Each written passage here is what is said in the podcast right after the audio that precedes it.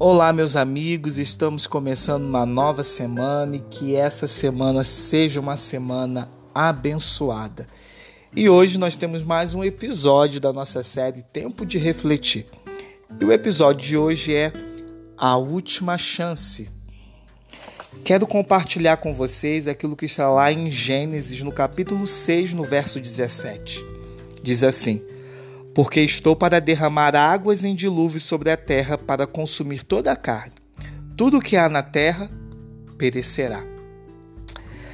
A história do dilúvio revela que os homens se tornaram maus e se corromperam.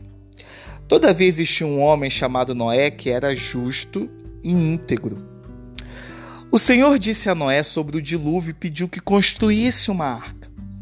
Noé levou cem anos construindo a arca e advertindo o povo da destruição. Mas ninguém deu crédito a ele e nem a sua mensagem. Para muitos, Noé era um velho caduco. Pouco antes do dilúvio, Noé ainda insistia ao povo para que se arrependesse de sua incredulidade e entrasse na arca onde estariam salvos. Mas o povo não acreditou e o dilúvio os destruiu. É possível que você esteja cansado de lutar nesta batalha entre o bem e o mal.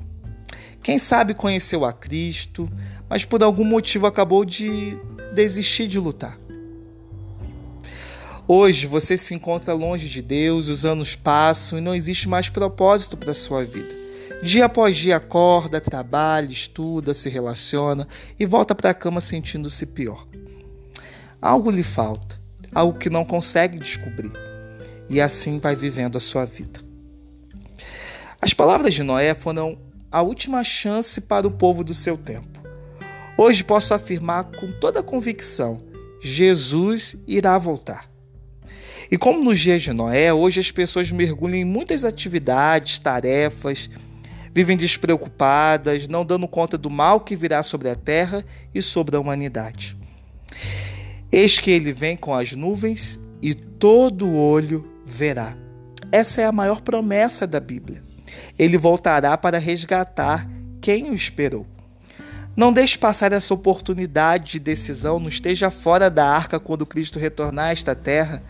Aproveite sua última chance e se entregue ao único e verdadeiro Deus. Um grande abraço, que Deus te abençoe.